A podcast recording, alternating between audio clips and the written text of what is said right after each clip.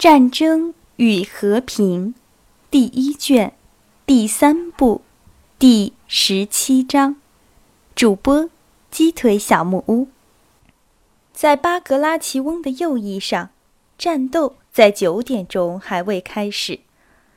巴格拉奇翁公爵不愿同意道高茹考夫开仗的要求，只希望卸却自己的责任，向道高茹考夫提议。派人去向总司令请示。巴格拉奇翁知道，由于两翼之间几乎十里的距离，假使派去的人不被打死，当然打死是很可能的，并且即使他找到了总司令，而这是艰难的，他在天晚之前是来不及回转的。巴格拉奇翁用他毫无表情的、带着睡意的大眼睛看了看随从们。罗斯托夫小孩子般的脸，由于兴奋和开心而不禁神色失常，最先映入他的眼帘。他派了他去。假使我在遇见总司令之前遇见陛下，怎么办呢，大人？罗斯托夫说，把手举在帽边儿。你可以报告陛下，道高茹考夫说，连忙的打断了巴格拉奇翁。从前哨下班之后，罗斯托夫在天亮之前睡了几小时。他觉得自己愉快、勇敢、果决，动作灵活，相信自己的命运，并且有这样的心情，似乎觉得一切都是轻易的、愉快的、可能的。他的全部希望都在这天早晨实现了。有了大会战，他参与了这个会战。此外，他做了最勇敢的将军的传令官。此外，他率了使命去见库图佐夫，也许会见到皇帝本人。早晨天气晴朗，他所骑的马是善良的，他的心是高兴而快乐的。接到命令以后，他放纵了马，顺着阵线疾奔。起初，他顺着巴格拉奇翁军队的阵线前进，他们还未作战，不动地站立着。然后，他走进乌法罗夫骑兵所守的阵地，在这里，他已看到了移动和准备作战的迹象。过了乌法罗夫的骑兵，他便清楚地听到前线枪炮射击的声音。射击声越来越猛烈，在早晨的新鲜空气中，已经不像先前那样在不均匀的间隔中发出两三声枪响，然后是一二炮声，而是在布拉村前面的山坡上可以听见排枪射击声，夹杂着那么密的炮弹声。有时几个大炮声彼此分不清楚。混合成为一个共同的吼声。可以看到斜坡上的烟枪好像互相追赶着在奔跑，烟枪团团的冒烟散开，然后又互相混合。由于烟中刺刀的闪光，可以看见运动的步兵团体和带着绿色弹枪的炮兵的狭窄阵线。罗斯托夫在小山上把马停了一会儿，想看看发生了什么事儿。但是无论他怎样的集中注意，他却什么也不能够了解。他不能够明白所发生的事儿。烟里面有人在动，有军队的行列在前面和后面移动。但是为什么？是谁呢？到何处去呢？却不能明白。这种情形和这些声音，不仅引不起他任何沮丧或畏怯情绪，且反之，增加了他的毅力和决心。啊，再来，再来！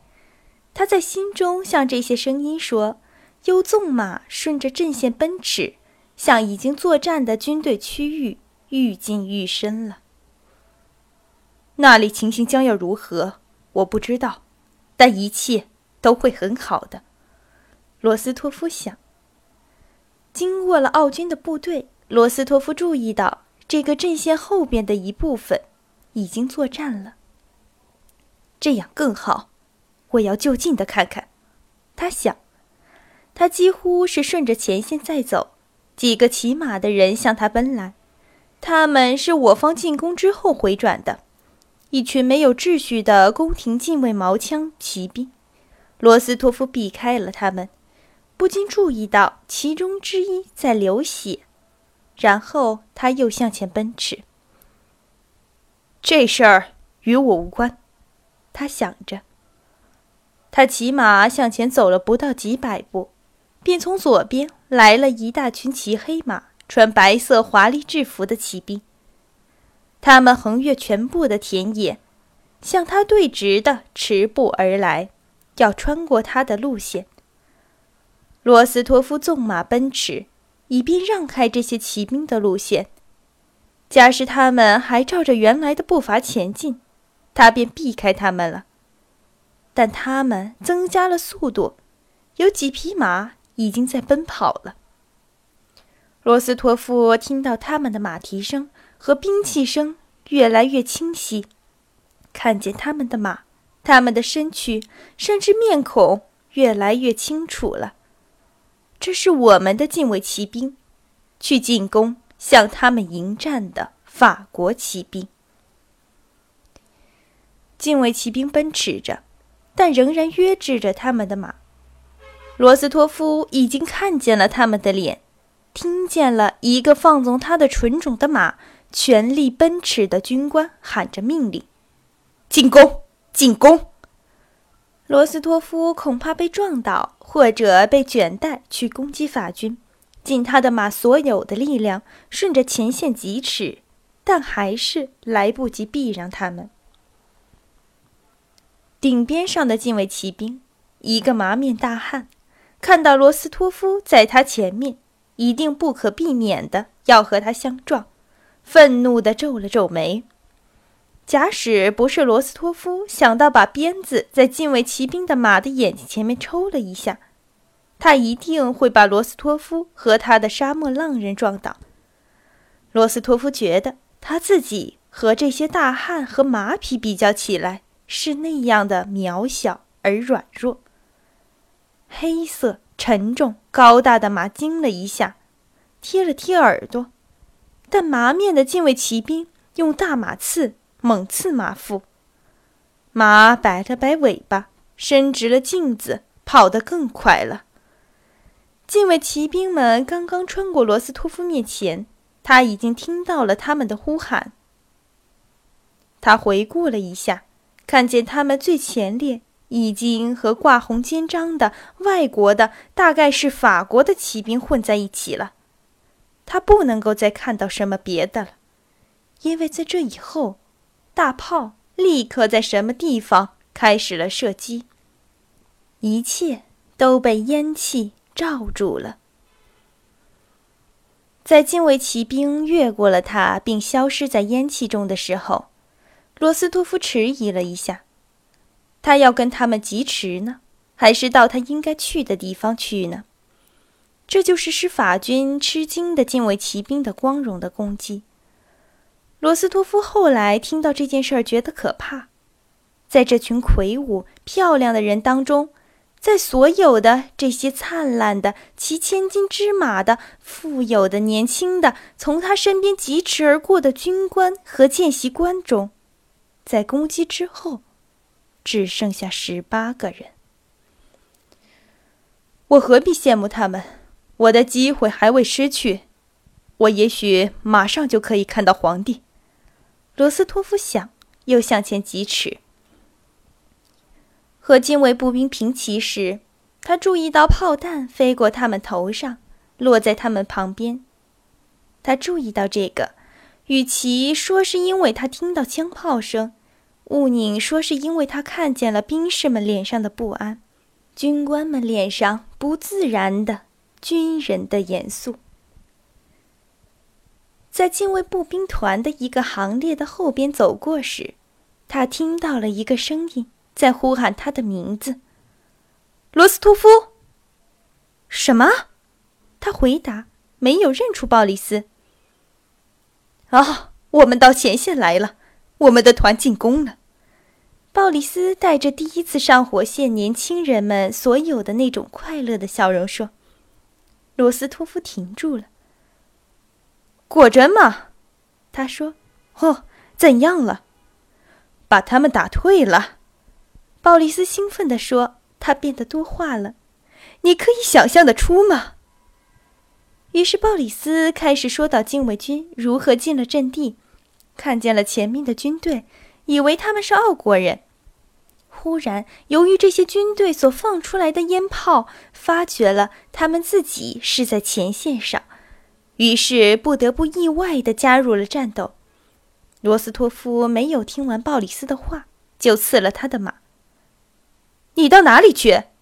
鲍里斯问。送信去给陛下。他来了，鲍里斯说，在他听来，罗斯托夫是要见殿下。而不是见陛下。于是他向他指示了大公。大公在他们百步之外，戴着盔帽，穿禁卫军骑兵的上装，耸起肩膀，皱着眉毛，像穿白衣服的、脸色发白的奥国将军，大声叫着什么。但这是大公，我要去见总司令或者皇帝。罗斯托夫说，正要刺他的马。伯爵，伯爵，比尔格叫着，他和鲍里斯一样兴奋，从另一方跑过来。伯爵，我右手受伤了，他指着流血的、用手帕包裹的手。我留在前线，伯爵，我左手拿剑。伯爵，我们封比尔格全家都是武士。比尔格还在说什么，但是罗斯托夫没有听完。就走开了。经过了禁卫军和一段空地，罗斯托夫为了不再像他在禁卫军骑兵攻击时那样的走上前线，便顺着后备队的阵线前进，远远的绕过了枪炮声最激烈的地方。忽然，在前面，在我军的后方，在他绝没有料到会有敌人的地方，他听到了很近的枪声。这是怎么回事？罗斯托夫想。敌人在我军的后方吗？不可能的，罗斯托夫想着，但忽然感到一种为他自己、为全部战事结果而有的恐怖惊慌。但是无论怎样，他想着，现在已经绕不过去了。我一定要在这儿找到总司令。假使一切都捡毁了，我也应该和大家一同毁。罗斯托夫向布拉村村庄后边被各兵种所占据的地方走得愈远，他所忽然感觉到的凶状就愈被证实了。这这是怎么回事？这是怎么回事？向谁在射击？谁在射击？罗斯托夫问。他遇到了跑着的、横截他去路的俄奥兵士的混乱人员。鬼晓得他们把所有人都杀死了，一切都完了。逃跑的人群用俄语、德语、捷克语回答他，他们也和他一样不明白那里所发生的事儿。杀死德国人！有一个人喊叫：“鬼来抓他们这些奸贼！”这些该死的俄国人！一个德国人也低语着。有几个伤兵在路上走，咒骂、呼叫、呻吟，混成了一个共同的嘈杂声。射击声开始低息了。罗斯托夫后来知道，这是俄军和奥军互相射击。我的上帝，这是怎么一回事？罗斯托夫想。在这儿，皇帝可以在任何时候看见他们。但不，这一定只是少数的坏人，这就要完结的。这不是那回事儿，这是不可能的。他想着，但愿赶快、赶快走过他们面前。失败与逃跑的思想不能够进入罗斯托夫的脑子。虽然在他奉命去寻找总司令的那个地方正在布拉村山上，他看见了法国的大炮和军队，他却不能，也不肯相信这个。亲爱的听众朋友们，您刚刚收听到的是由鸡腿小木屋为您播讲的《战争与和平》第一卷第三部第十七章的全部内容。感谢您的收听，小木屋出品，必为精品。谢谢大家。